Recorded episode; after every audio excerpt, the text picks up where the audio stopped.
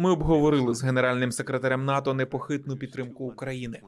Минулого тижня НАТО підписало контракт на 1,2 мільярда доларів на виробництво 220 тисяч артилерійських снарядів. Це допоможе союзникам поповнити їхні власні арсенали, і це доповнює зусилля Сполучених Штатів, Європейського союзу та України щодо нарощування оборонного виробництва. Це зробить НАТО та всіх союзників набагато стійкішими до майбутніх загроз. У випадку з Україною ми дуже чітко побачили, як альянс зумів розподілити навантаження. Як я вже згадував раніше, підтримка, яку Сполучені Штати надали Україні, була винятковою близько 75 мільярдів доларів за останні пару років. Та наші партнери і союзники надали понад 110 мільярдів доларів за той самий період часу. Втім, нам потрібно продовжувати забезпечувати Україну для її успіху. Життєво важливо, щоб Конгрес ухвалив додатковий бюджетний запит від президента. Без цього все, чого досягли українці, і те, що ми їм допомогли досягнути, буде під загрозою.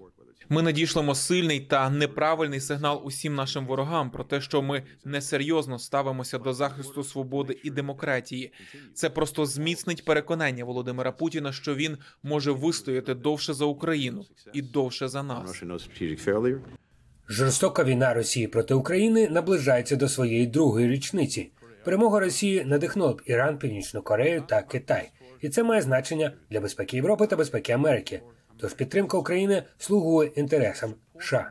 На мізерну частку щорічних витрат на оборону Сполучені Штати допомогли Україні знищити основну частину боєздатності Росії, не надіславши на поле бою жодного американського солдата. Я вітаю чітке зобов'язання президента Байдена підтримувати Україну та співпрацювати з Конгресом для досягнення цього. Інші союзники також активізувалися. Фактично, те, що європейські союзники НАТО та Канада надають з точки зору фінансової та гуманітарної допомоги, перевищує допомогу США. Я впевнений, що всі союзники НАТО продовжуватимуть виконувати свої зобов'язання, тому що це підтримка України, це не благодійність, це інвестиція в нашу власну безпеку.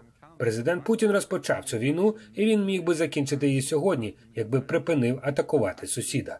Війна також може закінчитися, якщо Україна перестане захищатися, але це не принесе миру. Це означатиме російську окупацію, а окупація не є миром. Досягнення простого миру вимагатиме, аби президент Путін усвідомив, що він не отримає того, чого хоче на полі бою.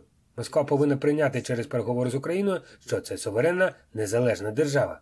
Отже, якщо ми хочемо міцного справедливого миру, ми маємо надати Україні більше зброї та боєприпасів. Зброя в Україну це шлях до миру.